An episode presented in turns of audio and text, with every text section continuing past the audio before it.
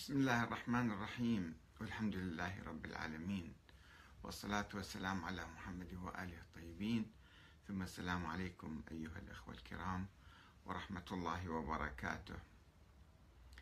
بمناسبة وفاة الإمام موسى بن جعفر عليه السلام وزيارة الملايين من الشيعة إلى قبر هذا الإمام في الكاظمية و ربما آه، تخلل هذه الزيارة بعض الأمور آه، التي يعني فيها جدل أو فيها خلاف. طبعا زيارة الإمام موسى بن جعفر باعتباره إماما زاهدا عابدا عالما من علماء أهل البيت. وأيضا تعرض إلى الظلم وتعرض إلى السجن السياسي بغير حق.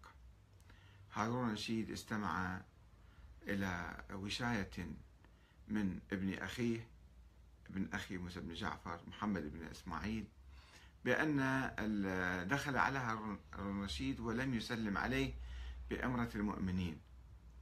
فسأله لماذا لم تسلم علي بأمرة المؤمنين؟ قال له لا أعرف أنت أمير المؤمنين أم موسى بن جعفر في المدينة تجبى له الأخماس والأموال. فأعتقله هارون الرشيد أكثر من 27 سنة كان في المعتقل ولم يحاكمه ولم تثبت التهمة عليه كعادة الطغاة والمستبدين في التاريخ وفي هذا العالم اليوم الذين يعتقلون الناس وقد يقتلونهم بمجرد الشبهات أو الظنون أو المخاوف حتى غير مبررة.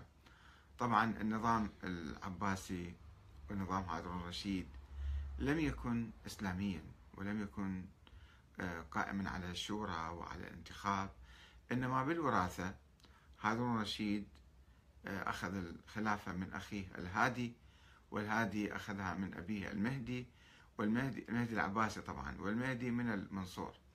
والخلافة قامت على القوة والسيف وكان العلويون بصورة عامة.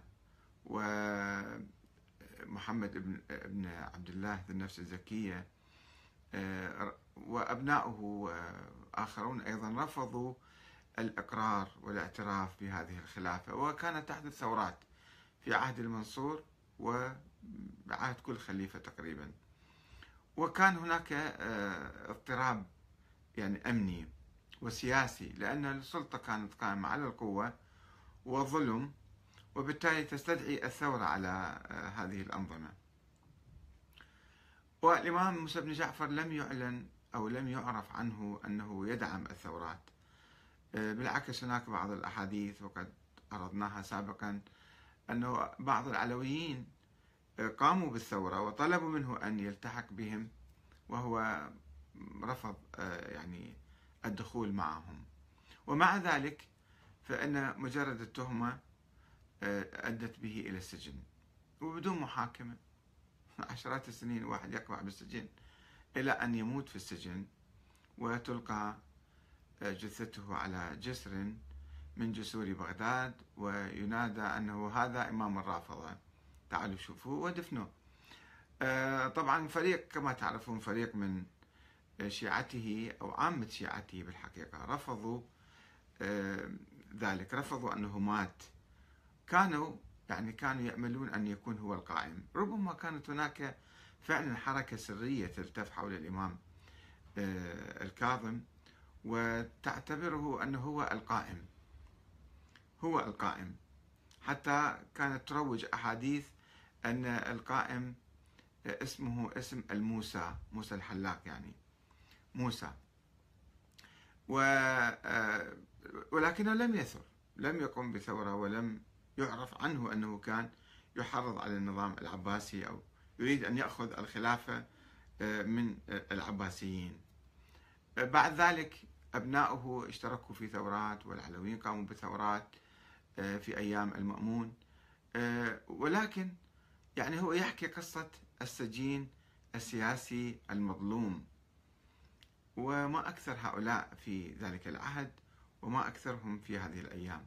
فالناس الذين يزورون قبر هذا الإمام يترحمون عليه ويستذكرون ظلامته وأيضا ينددون بظالميه. هذا عمل طبيعي عمل طبيعي ومعروف يعني ليس منكر.